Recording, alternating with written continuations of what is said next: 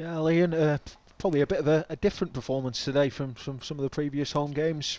Having to cling on in there, but taking three points all the same. Yeah, I mean it's not going to be all sweetness and light all the time. Um, it's probably with with the ball the worst we've played this season, but defensively we were a lot better. I thought the back four were outstanding, two centre halves, but Dan Jones was was brilliant today. Um, deserved man of the match and was probably the best player on the pitch. Um, as I said, it's nice to see us show that other side, the side that we can dig in when things aren't going well. We can we can fight and, and see a game out one 0 that we might have to do. We started the game brilliantly again, uh, scored a fantastic goal, well worked goal, and then we kind of backed off it again. Where we've just, you know, we were educating the players that we can't hang on to anything and we can't back off. We need to, to keep those standards, keep the ball moving like we do, and we'll continue to score and hurt teams. But credit to Braintree as well. They came and you know were very good second half. I thought they did a, a good job on us, uh, stopped us playing at times. Uh, but all in all, pleased with the win. I mean, you made the comment there about moving Dan Jones into centre half.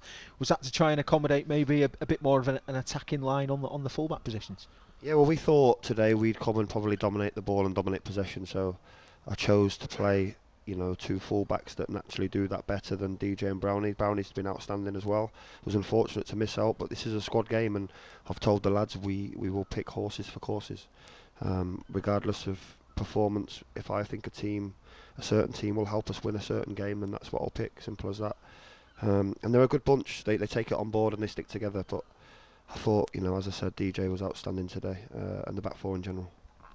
The reason behind Connor Brown being brought on when he did, the, when Braintree were maybe just starting to get a bit on top of it?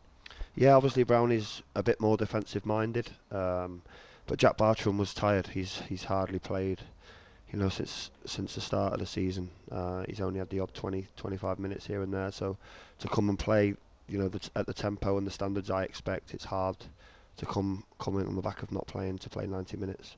So he was starting to get a bit fatigued, so it was time to bring Brownie on.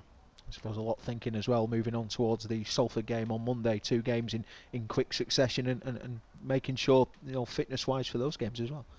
Exactly, um, it's not ideal to play two games in three days, um, but we've got to go there now, make sure we recover properly, um, look after our bodies, put in the right fuel. We'll be in training tomorrow to make sure the lads are more than prepared for for Monday certainly, I mean, with the way that Salford have started the season, you you must feel confident that you can go there and, and take something from the game.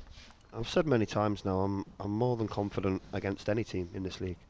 I think it's it's more to do with ourselves more than anything. I think we've played well in, in pretty much every game apart from today.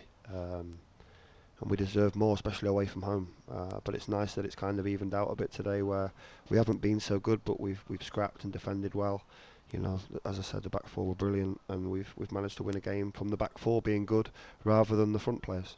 I mean, just as a side, being involved in, in some fundraising activities in in the town yesterday, just just how enjoyable was it for you? Just just mingling with the supporters and, and, and being able just to do things around that side of the club.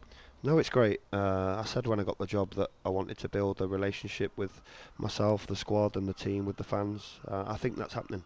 I think the fans are starting to become proud of the, the football we're playing and the team that we are.